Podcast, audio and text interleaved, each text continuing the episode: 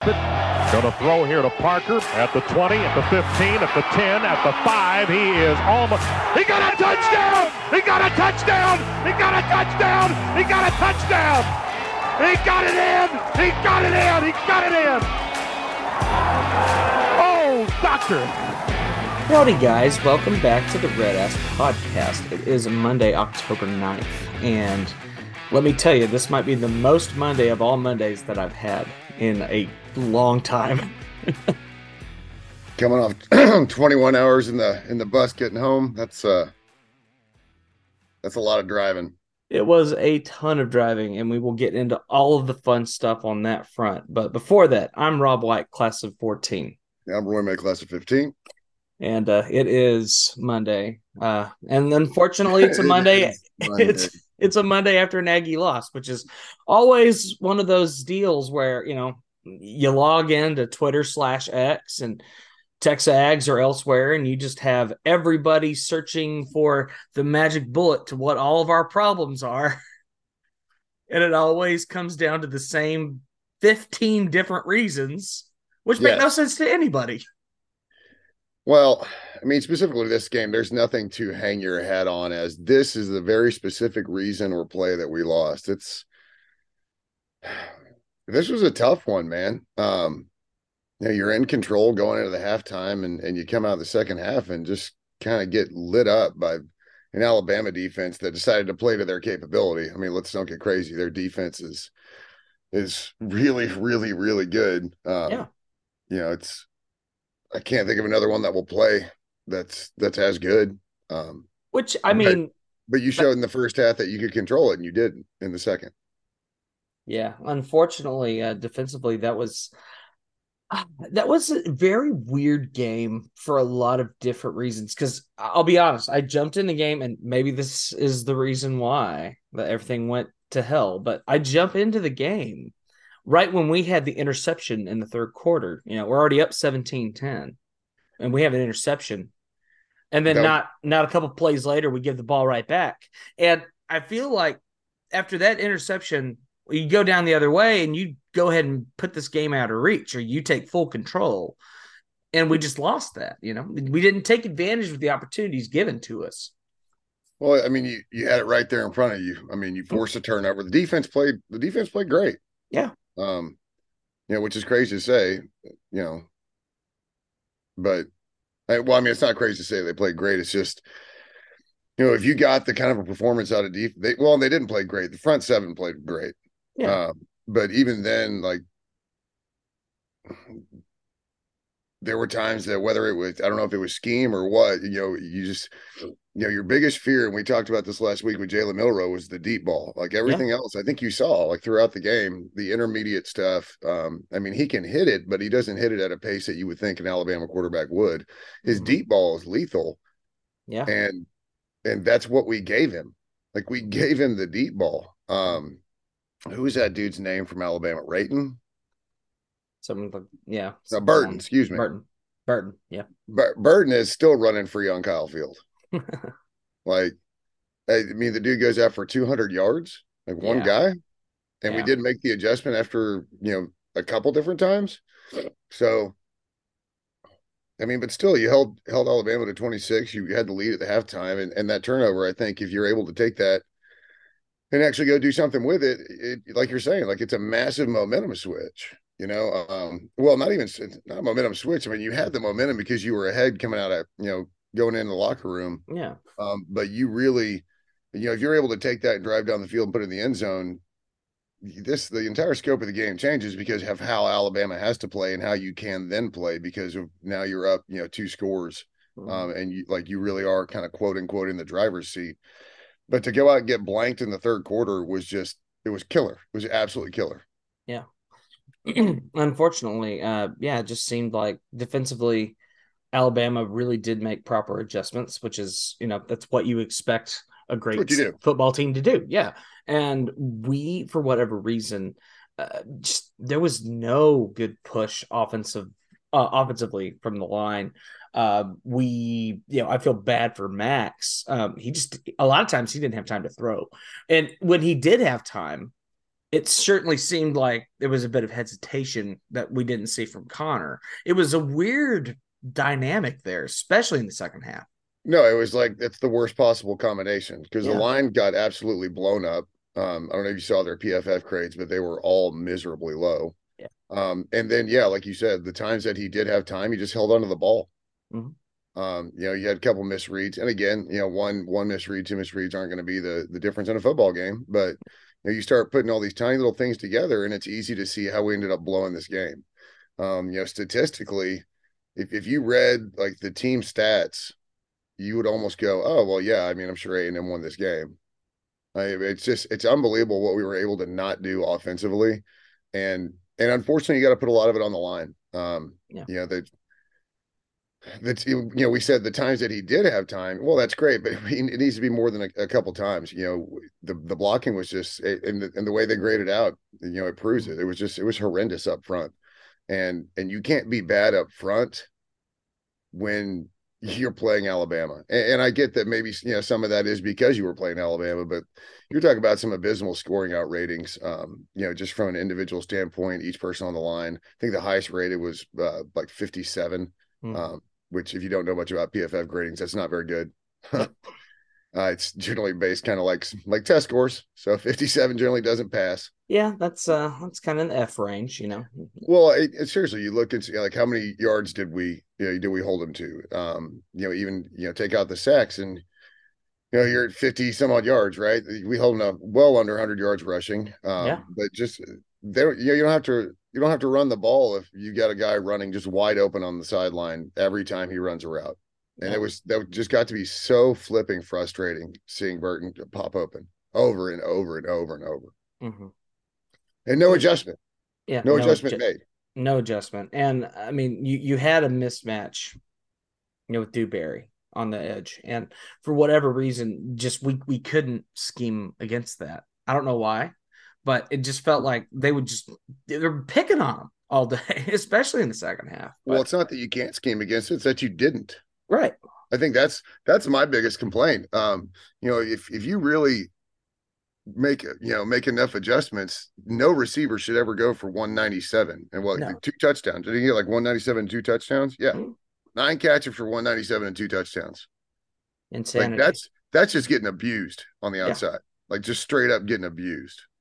But I mean, what adjustment do you make? Who do you put in there? You know, I, I, mean, the what you have to do is the adjustment because if you're running DeBerry out there at corner, then he's clearly your best option. And if yeah. you can't cover this guy, you've got to you've got to roll a safety or so. Like you've got to do something, or you've got to get home. Like you have got to get home to the quarterback. Like you can't let him eh, because you can't throw a 45 yard pass without the guy running 45 yards. All right. Yeah.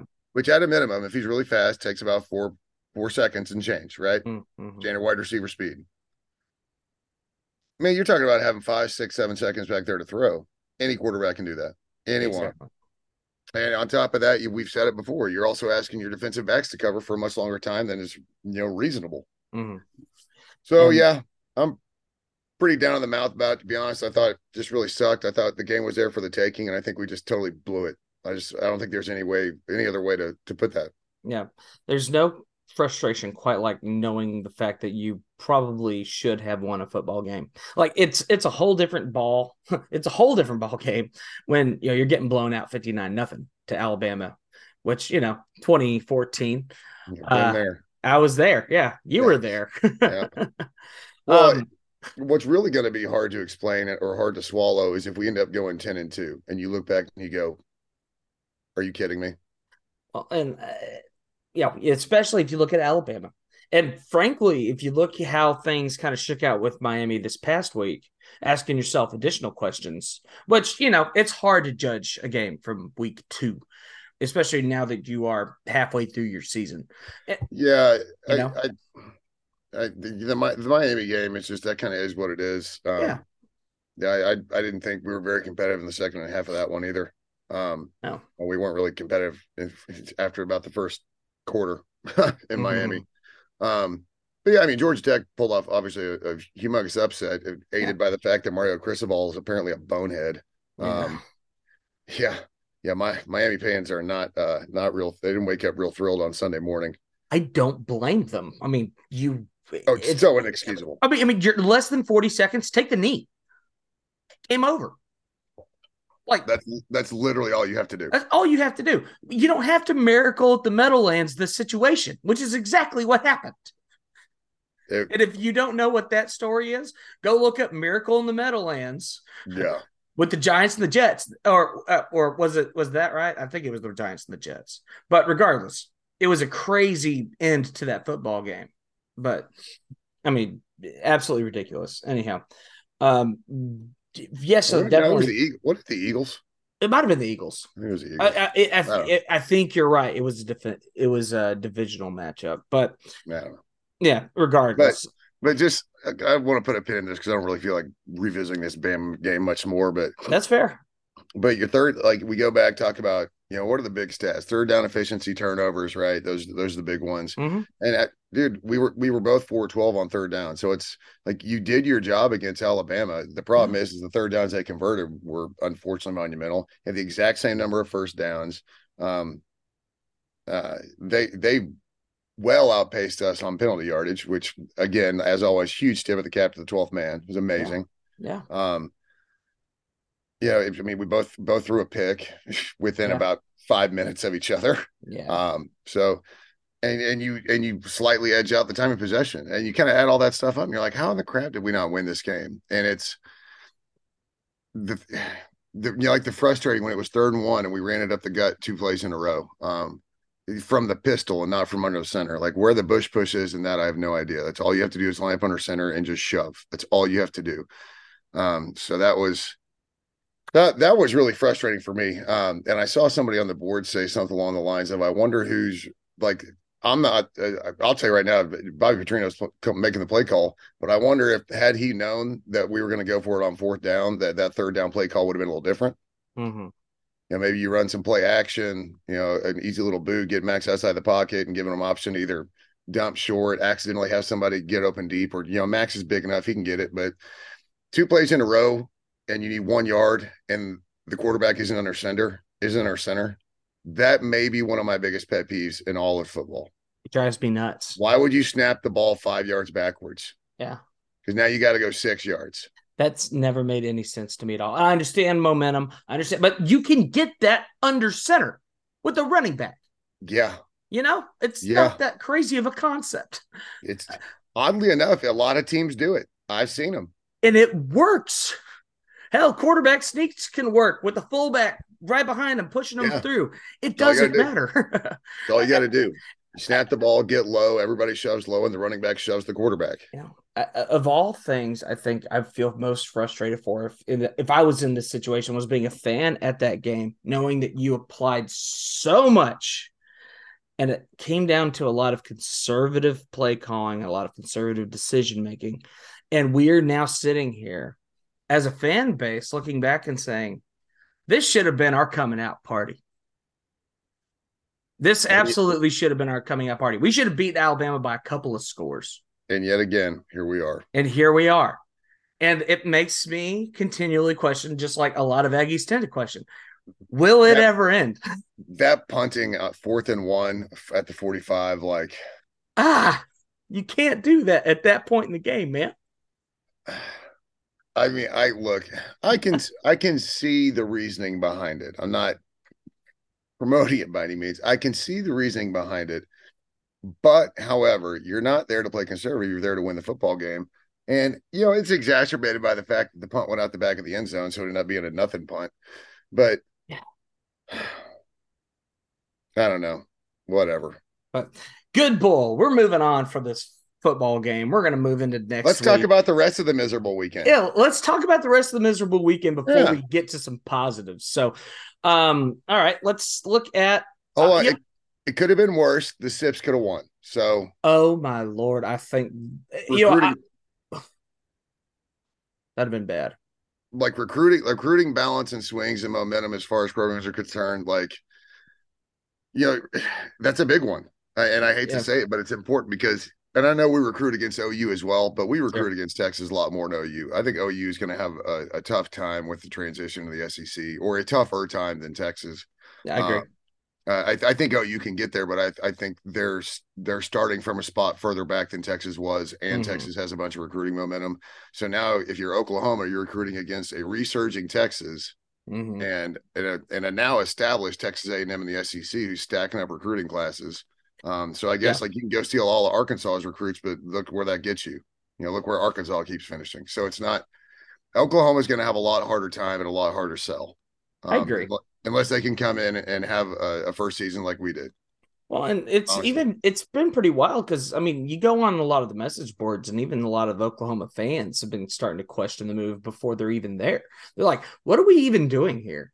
Yeah. you know, it's like, yeah, I understand that we have to be tied at the hip to Texas for virtually everything because we're kind of a package deal. Yeah, that's why you're where you are. but you're going to follow Texas to the SEC, which you know that's great and good, but it doesn't really necessarily help you because you don't have as big of a you know a recruiting pool consider what oklahoma traditionally is oklahoma is a big power for the big eight and the big mm-hmm. 12 you know they are that perennial program the sec already had it its name's alabama so you're talking like if we're talking prestige here i mean people aren't going to want to go further away you know, to yeah. go play at Oklahoma when Alabama's right there, when Georgia's right there, and this the hub of this conference is just rocking and rolling with some very well, solid teams right now. It's not even that. I mean, you don't you can go less far just by going to A and M or Texas. Yeah, even even less far.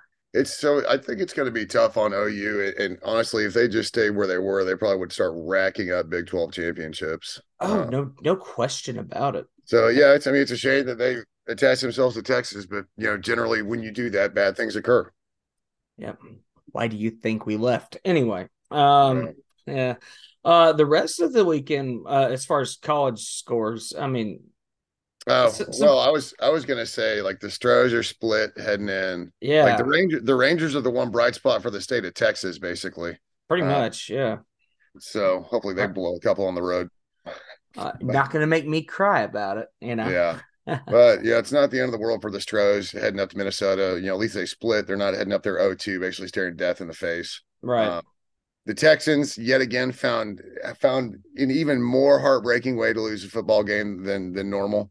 Yeah. Um, so thoughts and prayers to all our Texans fans out there. And, uh, and, how about and the uh, Cowboys? Uh, the Cowboys just got absolutely demolished. Um, I mean, let's face it. I think the 49ers might be the best team in the league. Uh, well, I, I don't think that's a stretch at all, but no, but they also gave up the most points they've ever given up to the 49ers. Yeah. Which from a, from a defense that I'll be honest, I think everybody thinks it's a pretty stinking good defense, but mm-hmm.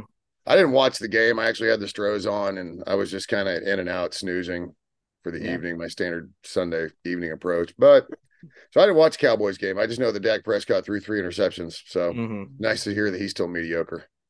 Yeah, um, some things never change. It is what it is. Consistency, I'll give him that. Consistency. Um, yeah, it, yeah. So, state of Texas definitely had a rough week. Um, minus, of course, the Rangers. Um, I mean, even yeah, TCU losing to Iowa State. Uh, yeah, Baylor and Tech were playing against each other, which you know that is what but, it is. Yeah, it's the Butt Bowl.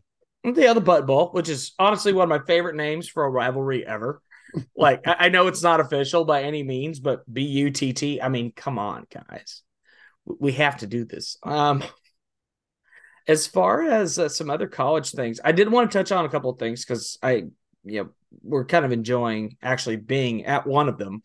Uh, yeah, so, Wyoming ups, upset. Yeah, there were. I mean, if you just go by by ranking, I mean, there were literally a handful of upsets. There should have been yeah. another one in Kyle Field, but sure, a hand, handful of upsets. Um, and the ones that even um, so obviously the one you were at, right? Fresno State, Wyoming. Fresno State, Wyoming. Okay, yeah. So let me go ahead and highlight my Laramie trip. That was a lot of fun. Holy cow!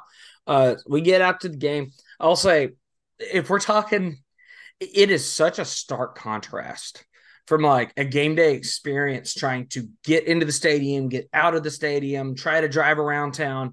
Uh, in Laramie, Wyoming versus College Station, Texas, I will tell you there is a huge difference.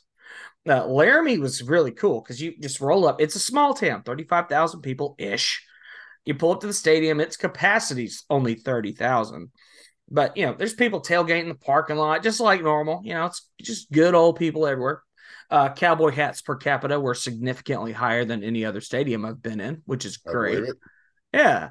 Uh, you come walking it, everybody just, it's like a standard dress. I mean, nobody was like being overly obnoxious, like wearing crazy overalls. I mean, there were a few people, but it was like good old boys coming to watch a football game. It looked and felt like a high school football game in that hmm. sense. Just just graduated a bit in terms of how loud it got.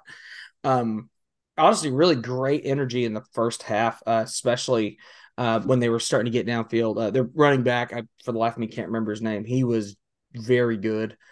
Um, yeah, Wyoming was just cruising along. It was a great game day experience. Um, definitely a great uh, view around the stadium. Highly recommend anybody to go check it out if you get a chance. So, if you happen to be a Laramie during football season, you know, you casually driving along I eighty at some uh, point. You know, affordable tickets though. Oh, extremely affordable tickets. I paid eighteen bucks for mine. That's awesome. You know? Eighteen bucks to go watch a college football game in an environment that I really wanted to go to. Um, we sat opposite side from the students, which um, uh, probably for the best. But you know, it was fun to sit where we were at, and um, you know, great folks that were all sitting around us. They were they when they realized we were from Texas, they were asking us a bunch of stuff. You know, I'm just enjoying well, what we were doing. But yeah, four of us from the band went. Uh, myself, Travis, Ryan, and uh, John, our tour manager. The four of us went to the game. So that was a lot of fun. Uh, thoroughly enjoyed that game day experience. So, but also good for Wyoming. You know, that's a big that's a big win at home against ranked opponents. So yeah, no, it's a it's a huge win. Um, yeah. Uh, other upsets, I, I don't really want to go through them just because most of them I didn't watch. We already addressed we already addressed the Cristobal doofus. Um, yeah. LSU, Missouri, I was uh, I was trying to keep an eye on. I was just really interested in this one because you know Mizzou was out to a big lead. Mm-hmm. Um, and you know, Mizzou being undefeated, they're at home. You're wondering, are, are they about to show us exactly maybe who we think LSU is? And then LSU goes out in the fourth quarter, puts up 22 points, and, yeah. and just and just absolutely takes control of the game. I don't know that that's necessarily an upset. It is ranking numbers wise, but I don't think that's really an upset for LSU to go beat Missouri. I don't care that Missouri was undefeated; they hadn't played anybody. No, and um, I think a lot of people coming into it really that was going to be the good indicator of who is Missouri really, right. and and now we've looked at it and said LSU, who we know defensively doesn't still doesn't stack very well. Um, yeah. But on the plus, I mean, their offense still looks great, and yeah, they did have the pick six at the end, which pretty much put the game away. Right.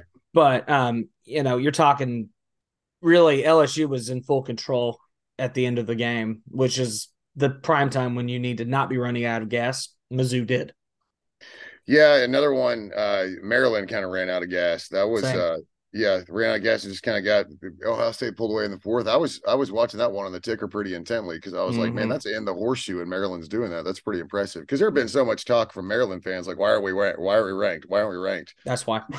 That's kind of why. Yep. Yeah, that's um, pretty much it. Then obviously Notre Dame losing to Louisville, which I thought was outstanding. Oh yeah, I mean that was that was a little unexpected for sure, um, but not altogether unpleasant. And then um, Arkansas Ole Miss. Well, watch out for the fighting Mack Browns. Yeah, fighting Mack Browns. I'm just saying. They've, I mean, keep, keep an eye on North Carolina. North Carolina's just rolling along. I mean, they're five and zero, oh, ranked 14th, and they beat the dog out of Syracuse. You're not wrong. Um, a little unfortunate for Washington State dropping, but you know, uh, there was a rather interesting game uh, that went, I guess, triple overtime. That was USC and Arizona. I did not anticipate Arizona being in that fight, but yeah, yeah, that was uh, that was surprising. Um, yeah. uh, I I thought that was gonna be like a like the North Carolina score, like a forty to seven kind of thing. Mm-hmm. Um, so I mean, it's good to see, I guess, fight out of Arizona if you're an Arizona fan. Um, because US, you know, we have, all know that USC's no joke. Yeah, go Wildcats. Uh, but uh, don't don't, Dad. I'm I'm sorry, I didn't say that. I apologize to my father. Mm-hmm. He he's an Arizona State grad, so he's he's uh, big, he's big Sun Devil guy. We so can't say not, go out. Not a very big Arizona guy then, huh? No, we uh we do not care for the Wildcats in our household, but you know we we, we worship Sun Devils instead. Anyway. Lovely. Lovely. Um, yeah, so uh next week we have ourselves Tennessee. on the road. Big game. Is it is it must win? You know, I I think for a lot of fans in their head, they're going to think yes. Um, me, it's kind of in a weird spot because you know you're going on the road, you're coming off of a loss. I need to see good fight out of this team. And looking at the line early, I mean, you got to think. Well, I think it was what three in favor of Tennessee early right now. Oh, I, th- I thought I saw it bigger than that. That's it. It was I what I had last seen, but yeah, I, I didn't see it today. Let me go ahead and double check it this morning. This is one of those games where, Three. first of all, what's the last time we won a real road game? Yeah, it's been a while. You know, and and it's not. I don't believe in the phrase that you know, hey, they're due. Hey, you're never due. You have to go out and win it. Like just because you haven't done it in a while doesn't mean fate smiles upon you that, that this has to be your week. But like this has to be your week, and I don't think this is a must win by any means. But you lose this one, and there's there's going to be some real rumblings heading like that's that's two straight losses heading into the bye week. So you've got an yeah. extra week of rumblings, right? Yeah. yeah. Um, and this this game is incredibly important. Um, and it's I not agree. just show fight. You need to go into Tennessee and you need to win this game. Uh, but their Tennessee's defense isn't going to be anywhere as good as the defense you just played. Yeah. um, I mean, they're going to have a better quarterback, but he's also shown that he's not great. I, mean, I think going into the season, we all thought he was going to be one of the best quarterbacks in the nation, and he's just not having a very good year. Yeah. Um, you know, we're not talking about him in the same breath as we do Caleb Williams. No. Um, yeah, just because USC went three overtimes to Arizona doesn't mean that you know. I mean, Caleb Williams put up forty some odd points, right? Yeah, you know, I mean, maybe it's the USC defense is the problem, not Caleb Williams. But I, I think was his name is what Joe Milton, right? Um, I think mm. I think we all thought he was going to be one of the best quarterbacks in the nation, and he just he hasn't had a great year, uh, or at least as great a year as, as, as at least I thought he would.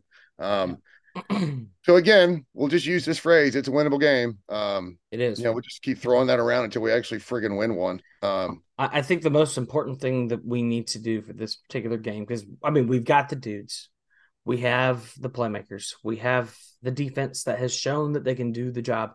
The most important thing that we can do in this game is limit stupid mistakes in terms of penalties in my head. That's the one thing that I'm going to be worried about with this road game.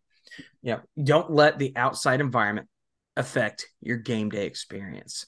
Do not allow for those false starts. Don't allow for those little things, those little drive killers, because that that has been such a tough thing for us to deal with my my biggest key to the game is going to be getting out to an early start. It's a hundred thousand person stadium. Right? I agree. You got to like take the wind in, out of them. You know, yeah, this isn't going to play in front of sixty thousand people in Jerry World. This isn't Mizzou. Um, you know, this is this is a legit stadium and has been for a long time. And Tennessee fans are a rabid bunch. Yep. Um, you have got to do whatever you can do, like everything within your power, to get out to a fast start on both sides of the ball and see if you can't take that crowd out of a little bit. You know, it's probably the same thing that every opponent says when they're coming into Kyle Field. Like, we can get off to a fast start, we can take 12th man out of it. Mm-hmm. I mean, Tennessee's coming off a bye week, which sucks for us. Um, you know, this is going to be their checkerboard game, you know, where they checker out the stadium. Mm-hmm. So I know like it's it's a big game. You know, they've obviously circled it kind of on the calendar type thing. Um you have to basically you need to take every single positive that you can from Alabama you know, in, into your kind of mo- mindset for this next week. Say, all right, look, I know we dropped this. Um, you know, if we eliminate, you know, A, B, and C, but we keep D, E, and F that we do, you know, yeah. we keep, you know, keep doing what you're doing well. We have just got to clean up some of these small things. And it's the small, it's the small differences.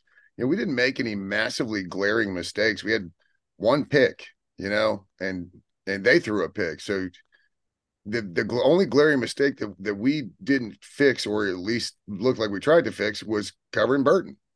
Yeah. But you know I I think Alabama's the better team. If you Alabama, Tennessee, Alabama's better than Tennessee. All right. I agree. Yeah. Playing on the road is going to be difficult in an environment that none of these kids have played in before. No.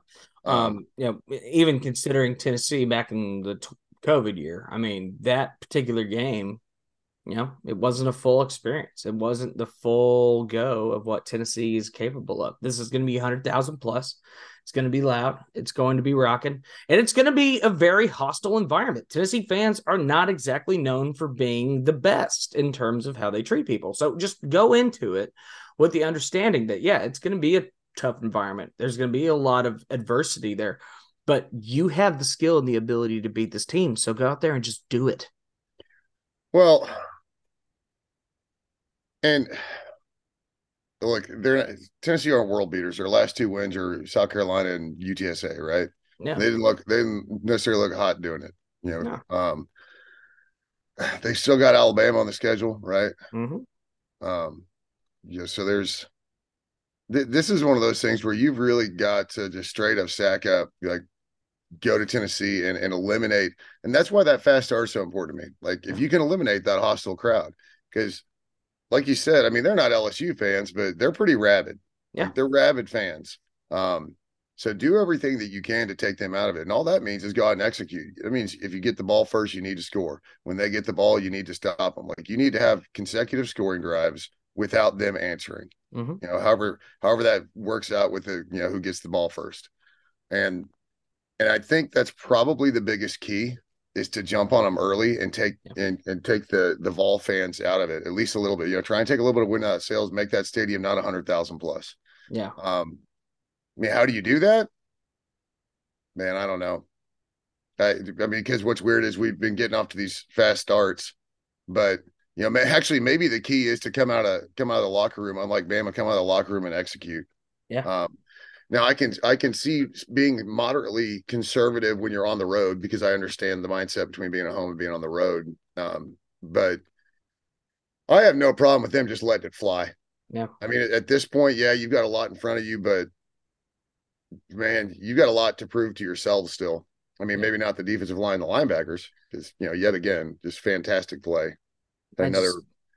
ton, ton of tackles for loss. Um, it's like yeah. you almost you almost feel bad for the line because I mean I saw the video of Walter Nolen after the game, oh, just literally in it literally in tears, and I I understand just the frustration there because you played a win, you you had a winning effort in a game, but it doesn't reflect on the scoreboard. Yeah, but it doesn't translate to a win. Yeah, and that's frustrating, and it's not just frustrating to you, man. It's frustrating to all of us. I've been there.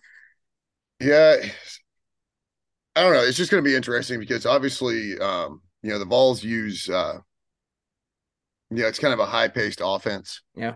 Uh, or like a, kind of an aerial attack. But what's funny is, um, like our our defensive pass rating actually isn't that bad despite getting burned because of what mm-hmm. we're the havoc we're able to cause in the backfield. Right. Tennessee, again, Joe Milton, we thought was going to be one of the best quarterbacks in the nation like their passer rating, like in conference play, is not great, and nope. their and their blocking is not great. So this sets up as a clear advantage on our side, um, to to be able to just cause a, extreme chaos in their offensive backfield. And you know, if you got to pick one, you're just going to stick with you know stick with the bell cow, and that's been our you know our defensive line, our linebackers, our front seven, you know, creating havoc and, and making things difficult, um, you know, on the passing game. And mm-hmm and again, you know, Alabama's offensive line, uh, you know, they've had their noted struggles. Um, mm-hmm. You know, I thought they made some adjustments and played better as well, which is oh, crazy yeah. to think, but they did because the first half they just had a really rough go of it. Mm-hmm. Um, so I don't know, man. I don't know anything about Tennessee's offensive line, but um, I do know that they don't score well on PFF. That's stuff I was mm. talking about with Basantis earlier. Yeah, and uh, we know what our front seven is capable of in terms of a pass rush, and they've honestly done well. I know it's I know it didn't look great against uh you know, especially second half with Alabama, but we know what this team is capable of and we know that they have the ability to cause a lot of havoc in the backfield. So I've, Well, I don't I, know that and I don't know that you're going to find a receiver on Tennessee that rivals Burton. Yeah, probably not. So again, given not. what you just did, despite the fact that you dropped the game to Alabama, yeah. and I'm not going to say it's inexcusable, but it's it's a pretty tough one to swallow. It's frustrating, um, no doubt. You know, if this team can just emotionally bounce back, get to work, go focus on beating Tennessee. You beat Tennessee, go into the bye week. Yeah. You only have one conference loss. Unfortunately, you need Alabama to lose twice, which I just I can't imagine happening in conference play. Probably not. But, but I mean, at, at this point, I mean, you've got you look at the rest of the schedule coming up at this stage. You have you have Tennessee, of course, then you have your bye week. Then you host South Carolina at Ole Miss, host Mississippi State, host Abilene Christian, go to uh, go to LSU. I mean, I look at that schedule and I really ask myself the question like, which one of these games do I think is a hard line loss? And the only one, honestly, that that I like, if you just rate it on a confidence meter, Ole like Miss. the Tennessee game is the one that concerns me the most. Sure. Because man, it's great on LSU beat Missouri. They gave up 39 points to Missouri. Yeah. Right. LSU's defense has proven to not be very good. Yeah.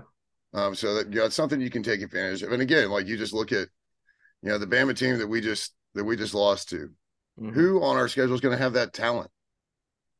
And they're, they're certainly not going to have the coaching. Yeah. And and we've seen how Alabama stacked up with Ole Miss and how we stacked up with Alabama. And you could, you know, I, I know transitive wins and all that crap, the numbers, they don't necessarily mean anything. But I mean, Alabama showed that Ole Miss really didn't have a lot of wind in their sails. So, I mean, really, yeah, we take care of Tennessee, go on this back stretch and just do our job. Go out there well, and win I games. I think what every single one of us knows too, because we've seen it enough years now, is Alabama gets better week to week. They literally do every year. Yep. Every year, every week, they get better week to week. So they went out and beat an Ole Miss team when they were when Alabama was still trying to figure out who was playing quarterback, basically. Mm-hmm. You know, and so I mean, what we saw out of Jalen Milroe on Saturday was a much better version than we'd seen. I, yeah. I mean, I don't know that I've seen him that good uh, yet, you know, yet this season. I mean, crap, he got benched, you know. So yeah. Um, so you know, Alabama gets better week by week. That's the challenge, really, is to continue to improve. Like, where do we go from coming off an Alabama loss? You know, if you can improve base, you know, if you can improve what you did wrong, you can go out and handle Tennessee, right? That's the thought. That's that is the thought, and that's so, and that's the one thing that we have to do, and the reason why Jimbo Fisher is getting paid the money that he's getting paid, you have to make those adjustments week to week. You got to continue to get better and grow. And yeah, we saw that in the 2020 season. Yeah, you know, you struggled with Alabama week two, and then you saw growth throughout the season. And I know this is not by all means, you just lost another game, but you have a chance to at least salvage the back half of the season, potentially make yourself into a position where you're in a New Year's Six bowl yeah, what's funny is we're saying salvage, and they could still end up ten and two, and that's they still end up ten. I mean, that's that's not salvaging anything. That's a good season. Yeah, um, I, I mean, I would take that. It would be, I would, and when I mean salvage, I mean salvage from the gloom the, and doom the, the, that we're currently in. The fandom expectation of, oh man, we had one loss. If we only had one loss, and we were going to Atlanta, da, da, da. Well, that's it. All right. That's so it. now now you're uh, like and you hate to don't manage expectations, but you have to adjust where this season can end. And if I told you at the beginning of the season we'd be 10 and 2 and going to New Year's Six Bowl, you'd probably be like, I can do that. I mean, what what did we say preseason? I think uh, my official pre- prediction, I think I said was nine and three, which I think is very much something that would happen. You know, we could lose one more game between either Tennessee, Ole Miss, potentially LSU on the road win the rest of those games, and I would say, okay, that's about where I expected us to be. But it's traveling down this winding road of seeing how the results go, where you then look back on the season and either have a bit of, oh, sweet, we actually achieved our goal, versus, God, we were this close to doing something even better. Yeah, I mean, you definitely get you get caught up, you know, in the momentum of a season. Um, yeah. Yeah, because I think a lot of people were 10 and 2, 9 and 3, 10 and 2. I think most people landed about there. But, mm-hmm. you know, in the week heading into the Alabama game, everybody's expectations all of a sudden goes to 11 and 1. They're like, we're going to win this and run the table. Always. You, you, do have to remember to think back to where you were before the season. Mm-hmm. Um, I think I was at 10 and 2, I think. Um, so, I mean, but again, 10 and 2 still achievable. Like, it I didn't is. think this was a national championship season. No, uh, I, I, certainly I mean, didn't either. I think there was a possibility, but at the same time, I mean, they've got to prove it to me before I expect them to go to the national championship. Like they need to get to Atlanta first, right? Yeah. So, so yeah, let's but, let's just start there. Um, baby baby steps. Baby steps, exactly. Baby um, steps. But uh, you know, ten and two still on the table, and I think you know the ability to win in Knoxville and then getting that bye week, I think that could be a, so it's man, it's not a must win. I mean, if you're a 10 and 2 guy, it's a must win, but because they all are now. But I, I, think if you if you start thinking about the context of the back half and what we've now seen from all the teams that are left on our schedule, and uh, and we've seen enough of them, you know, to to have a pretty good picture of what to expect from them. If you can bounce back from Alabama and beat Tennessee on the road then you've got two weeks to prepare yourself mentally for the back half of the season in which you should be expecting to win out. Right. I would love to see us just yeah get take a little momentum into the bye week. Yeah, especially off of a what would be a ranked win on the road against a pretty decent Tennessee team. Yeah, Not, it, yep. It'd be big. It'd be real big. I would take that all day. I mean, we're not going to be favored in this game. At, at double check the line, it is three and a half to Tennessee. Okay. Um, but you know, three and a half to Tennessee at home. If you're a road team, that's I one mean, that you, you you get three for being at home. Yeah. So I mean, they they like our matchup. So I'd say go in there and. Yeah, I mean, their their offensive line is, um, I mean, their offensive line is experienced. Mm-hmm. You know, that uh, I think, I think that probably maybe better than Alabama just because Alabama's still growing into themselves maybe as uh, as an offensive line kind of as a unit. Mm-hmm. Um, so it's going to be interesting how our, how our front seven matches up with their with their offensive line. Um, yeah. they may not be as talented, but they're more experienced, and I think that always plays you know a huge role. Mm-hmm. Um, so I, but I, but I can't think of anybody who can stop our front seven. So again, um, yeah, yeah, Milton's not throwing the deep ball worth a crap. Um, and and honestly, his mid range accuracy is uh it's not I tell you, it's not as good. I thought he was gonna be one of the best quarterbacks in the nation too. Like I'm, mm-hmm. I mean, I'm guilty of it as well. I don't know what's going on if it's in his head or what, but mm-hmm. um, you know, about the only way that we're gonna be able to make up for for bad coverage on the back end is gonna be blitzing a lot. Like mm-hmm. you're just gonna have to get home and you're gonna have to, if nothing else, force short throws that you can keep in front of you and if they complete them you tackle them and, and just move on to the next play mm. i just i think the one thing that we have to avoid is just letting joe milton sit back there all day and just wait for somebody to pop open because yeah. somebody will at some point yeah you got to go out there and create havoc and shut down the opportunity for the ball to be thrown better yet get some sacks yeah better yet just don't let just don't let him throw right don't let him throw novel thought it definitely works so yeah i mean it was what it was. It's a new week. We're yeah, yeah. On, Rangers. Rangers are looking to close down their series and get the championship series. 'Stros got a bit of an uphill battle now, splitting it at home. They need to, you know, obviously at a minimum, split it in Minnesota. Man, I'm telling you, you, know, you know, losing last night. You know what? That's what they get for opening the roof. Yeah, they shouldn't have done that. I mean, I know it feels nice outside, but bad karma, son man. Of a, you got to close that thing. Let the crowd do the work for you. You're in a dome, people. Let the crowd yeah. work. Yeah, it's a distinct advantage. Astros fans, you know, through this whole run that I mean, you could almost call it dynasty, uh, yeah. uh, kind of where they've been. They have learned how to become really good baseball fans. They have. They have. And so like opening the roof just seems like the absolute stupidest thing on the planet. Who decided this? I don't know. Yeah, I don't know who that person is. But clearly, they've not been in this organization very long because they don't understand. Or they're pay, or they're in charge of paying the AC bill. Yeah, you know, whatever. Stupid, stupid stuff. God. Well, but, either way, I, look. Obviously, I'm looking forward to it. Um, yeah. I kind of came to a kind of came to an epiphany last week, and I was like, you know what? I'm just kind of done letting this drive my entire Saturdays. Um, yeah. You know, I, I I'm not the one out there practicing. I'm not getting paid to coach, so yeah. I'll just I'm I'm I'm gonna I'm gonna step back a bit from my emotional uh currency involved in this and just try to enjoy it for what it is and I, I do I do have something that was really funny. So Carson, who's my front man, God bless him, he's a great kid.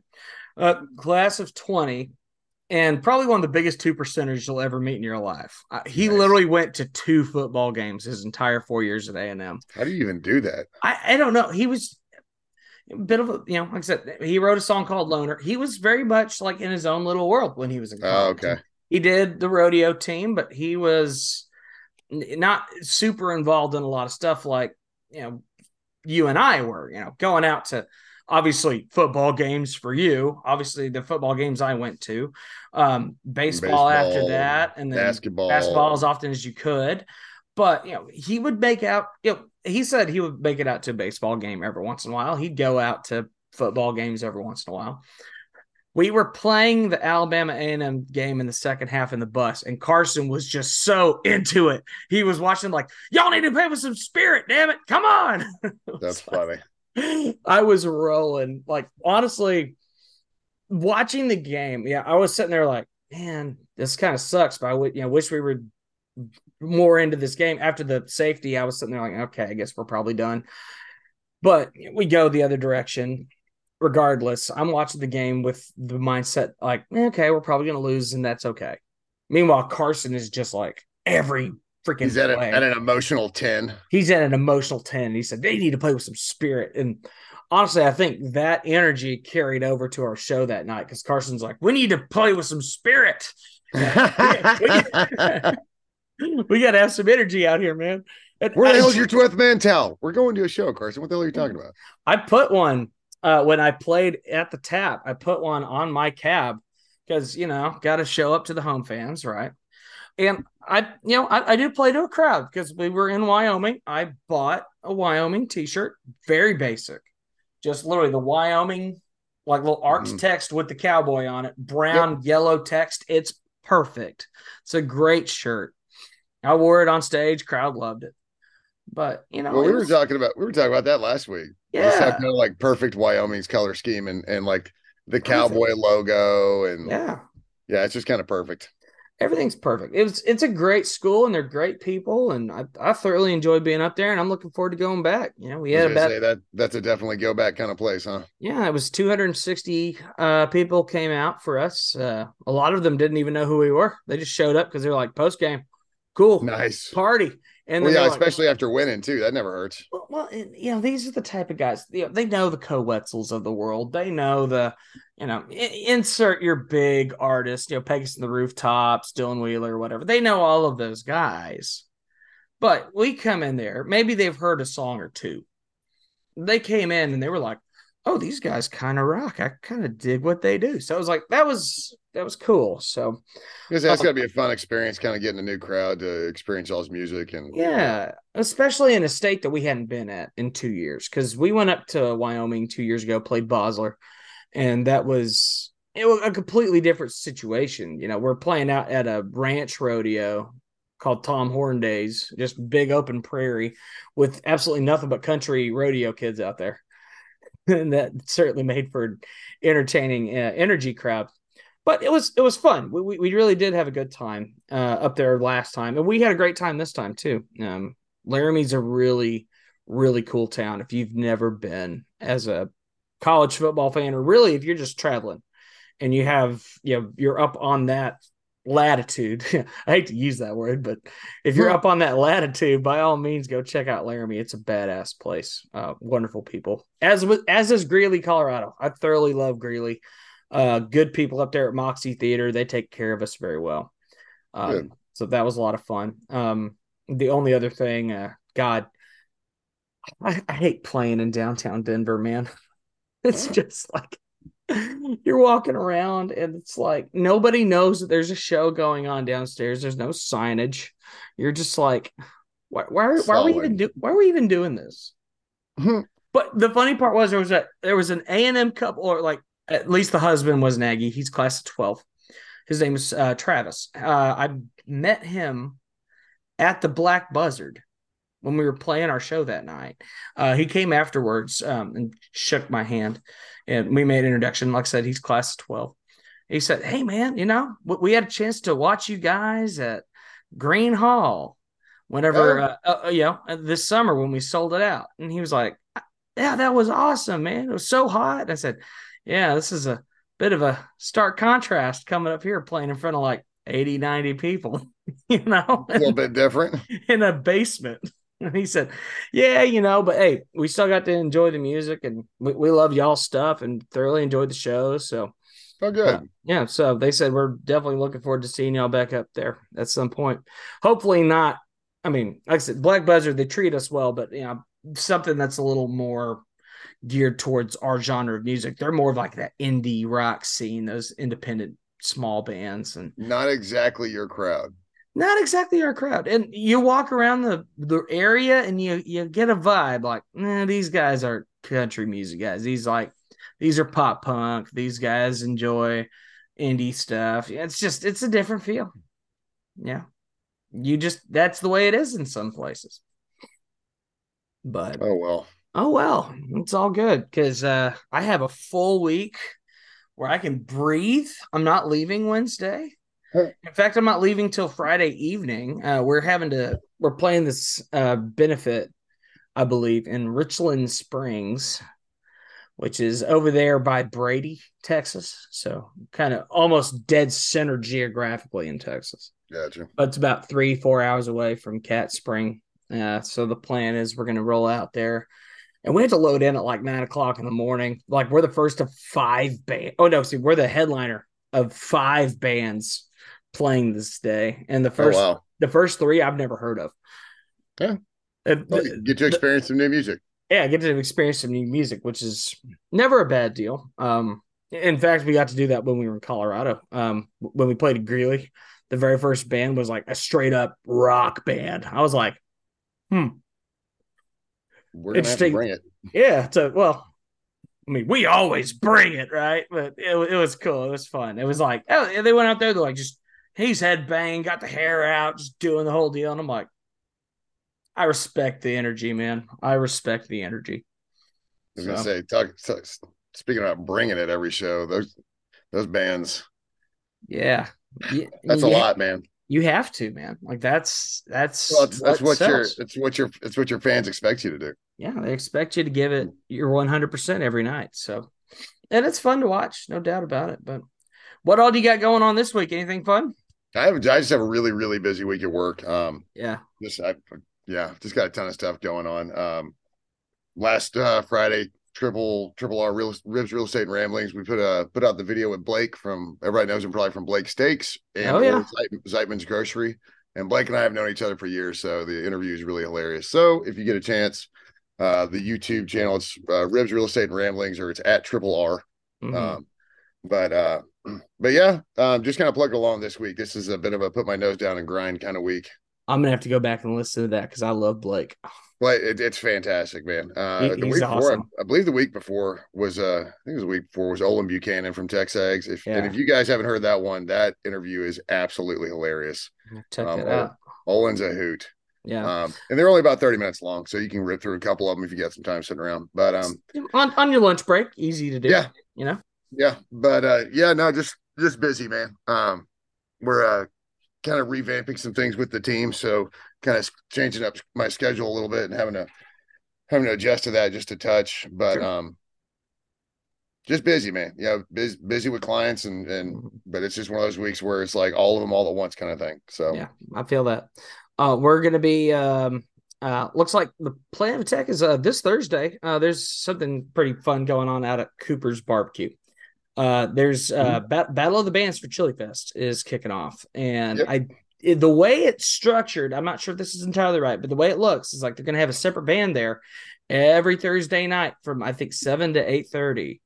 Uh, so if you guys want to go check them out, there's going to be a lot of bands trying to vie for that last spot at Chili Fest. Yeah, we actually um so that's where we record Ribs Real Estate and Ramblings there mm-hmm. at Cooper's and um and so they do the what is it I can't remember what they call it, music on the porch or concert on the back porch, something like that. Yeah. And that was every Thursday night. We actually adjusted like that kind of plays into when we record when we don't.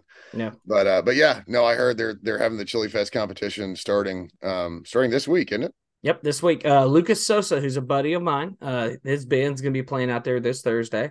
Uh my intention is assuming that our schedules aren't too crazy. I'm planning on going out to every single one of those because I want to see how these bands rock and roll um, and really kind of get a feel for some of the younger guys on the Texas yeah. scene in the area. Um, well, and that's what that's what the majority of them will be. Yeah, uh, w- one one exception, one guy that is a little more established that is playing is uh Keller Keller Cox, who's also former Yell Leader. Yep. Um, he, has got his band going. Um, so he'll be out there. But uh, David Pugh, who's another buddy of mine, he's playing in it. A few other people that I don't know. So I'm looking forward to discovering new music. Yeah, yeah, it'll be a ton of fun. Yeah, especially on Thursday. And I know a lot of people have been like messaging me like, "Hey, are, are you going to come out and watch this thing? Are you going to be like judging us?" I'm said, "I'm not going to be judging hard. You know, hmm. I'm, I'm going I'm to be watching. I'm going to be enjoying the experience, but yeah. not planning on judging too hard. I'm gonna, I'm going to go enjoy some music." Well, you're not one of the judges. We'll put it that way. No, I'm I'm not going to be. And just yeah, for anybody who's listening that might be going, I'm not one of the judges. I did not sign up for that. I am strictly there to go enjoy some music and hang out with some music buddies because why not? It's Maybe Thursday night. It's a cold beer. Yeah, you know. Hey, I've got dinner set for the next few weeks. There, yeah, yeah. I got yep. your Thursday night dinners done.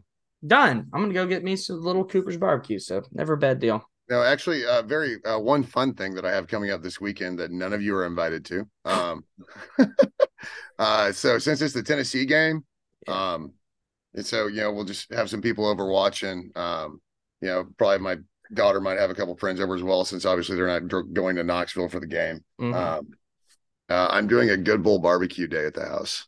Ooh, yeah. So I'm gonna I'm gonna do like the whole menu spread pretty much for Saturday's game. Um, so I'll let you know afterwards. I'm sure I'll have some leftovers. Uh, Appreciate but, that. Uh, yeah, just looking looking forward to it. My speaking of my daughter, you know, she uh, um, she obviously went to the game. She, they ended up with tickets on first deck.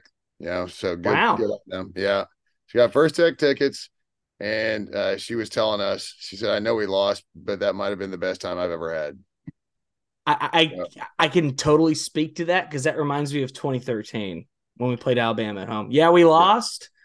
But you cannot tell me that that wasn't a fun day. Yeah, my daughter said it was just unbelievable. So again, another you know another hats off to the 12th man. You guys, you guys always bring it. Um, and hopefully, you know, you can go beat Tennessee. So when we come back to Kyle Field to play again, everybody's fired up and still in a good enough mood to come out to Midnight Yell and come to games. And yeah, I mean, not that that's ever been a huge ask, but but there are, you know, like I said, the frustrations can creep. I understand there, that that happens. There are there are seasons that are more difficult than others. There are.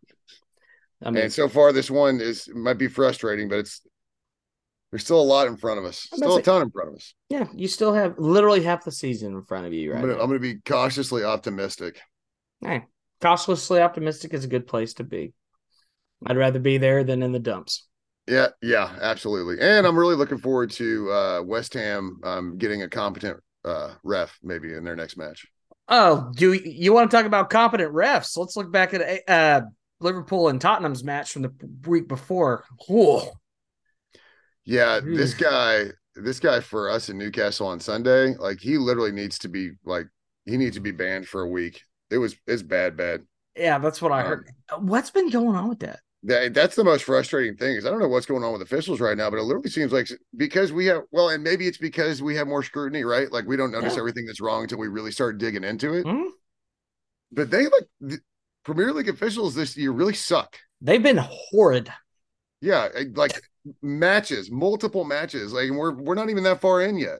Yeah, they've they've been pretty darn bad. We're not so even bad. It's just it. so bad, and it's and there's I just can't think of any reason why they are that bad. They just are, and they're and they're literally ruining matches. Uh, yeah, I mean, I, I hate to play victim card here as a Liverpool fan, but I mean that's essentially what happened with the Tottenham match. It is what it is. It sucks, but you know, you know, red cards out of nowhere and a bunch of other crazy stuff going on. It's just it's frustrating, you know, and it makes it hard to watch as a foreign fan when the officials are trying to take too much hold of a match when clearly that's not necessarily that's well, and, that's and especially as baseball fans who watch Angel Hernandez exist. Like the guy so just quick aside before we close out this podcast. Angel Hernandez had the worst graded year ever, and he only called like 13 games. He was out with injury for most of the year, Angel Hernandez. And he's still called the worst with a minimum of 10 games called. I knew I shouldn't have brought his name up. Good Lord Almighty. Launch him into the sun with a cannon. Anyway. I tell you what, he is really tough to watch because it's just one of those things, and and that's where like what you were alluding to. Uh, there's there's nothing worse than trying to watch a, a game or a match or whatever sport it is, and for the officials to feel the need to insert themselves into the narrative of the actual game. Like there, it, it it's miserable to watch. Like it it almost every single time affects the outcome to where you're taking the outcome out, out of the actual player's hands, the ones actually playing the game, mm-hmm. and you have to make it about you. But I will say, there's some bad ones in every sport. Sure. But baseball, percentage wise, has the most bad ones. As, at the end of the day, this is one of my favorite quotes I've ever heard. If you're an official, the most important thing that could ever happen is that nobody knows your name because you're doing your job. Right. Because if you're that official that just does their job and isn't causing a lot of frustrations, nobody's going to talk about you. They're not going to care. Like, granted, you know, there was like in the playoffs last year for the World Series, like there was a guy who missed one call during the World Series game that he called against the uh, between the Astros and the Phillies. He missed like like one strike super early. But then he called a perfect game after that as a guy behind the plate. That that's almost never been done. Yeah, there's and some nobody, really, there's some nobody, really great umps out there that don't do that. There are, but there's also so many, especially this year, that have just made such an incredibly horrible impact on the game. And I just ah, it is frustrating to watch as a fan. You're not wrong. But all right. Well, I would say before we go, in case you guys are actually watching this, and not just listening to it, it is hoodie season. I am it rocking is. a hoodie today. Very happy about being able to rock a hoodie and not, you know, basically dehydrate, like pass out of heat exhaustion. Yeah. It was um I'll tell you what, when we left Laramie uh the other night, it was about 31 degrees outside. And frankly, I just got done on that hot stage. I was running around in shorts and a you know shorts and a t-shirt, like loading stuff because I was like, I'm cooking right now. I've got plenty of heat. I can just load this in. And then as soon as we were done and I piled in the bus, I was like, ooh, all right, I'm gonna put my hoodie back on. Maybe not shorts anymore. maybe maybe no more shorts. That's a little chilly for me. That's but funny. Yeah, it, it, it, it, gets up on you quick, doesn't it? It does. It's like you're like hot, and then all of a sudden you're not, and you're like, oh no. Yeah, like almost the same exact thing happened when I went up uh, when I was in Tahoe over the summer. Because first yeah. of all, we get there and it's like in the 60s or 70s. I'm like, wait, what? Mm-hmm. Um, and then the morning, like I was like, oh, I'll just go out in the morning, you know, have a cup of coffee. And I walk outside, I'm like, right back inside. I'm gonna put on mm-hmm. a jacket. And I'm gonna go have a cup of coffee. Mm-hmm. All right. So wrapping things up. Uh, quick shout out to our boy Adam Drake here at the Dixie Chicken. Of course, always setting me up with some good gear. He's a good guy. Oh yeah, yeah. They had a fun little party this past weekend with uh, uh Dante Hall was there, and I got somebody take. I've got I've got a game worn jersey I bought back when I was in the old guard, yeah. and uh got it signed. So I'm gonna got a Dante Hall jersey I got to get framed and yeah. also find wall space for. But you know, I mean, I got plenty here if you know. Yeah, nah, it's probably be my walls. but yeah, well, I'm looking forward to it. You still got you know a ton of stuff yeah. realistically ahead of you, but you've got to find a way to win this game. I agree. Because like, if you can't change the Bama narrative, you can change the at least go win a big game on the road narrative. Yeah, We've got to have that confidence, especially knowing that we've got LSU on the road at the end of the year, right? Yep. You have plenty in front of you to change the narrative at this point. So just change the narrative. Change the narrative, baby. Just All right, prove, I'm Prove yourself I'm, you can win on the road. Yep. Prove that you can win on the road. I'm Rob. Follow me at X Rob the Slapper. Be sure to follow Roy May 15 over there on X. Also follow us on Instagram. We do have the Instagram account. I will be posting a lot more to it. I do have pictures from Wyoming. I will share them on the account. So be sure to come check it out and uh, follow along with all the fun stuff. So hope you guys have a great week. Enjoy yourselves. Beat the hell out of Tennessee. Have a wonderful week, guys. Yeah.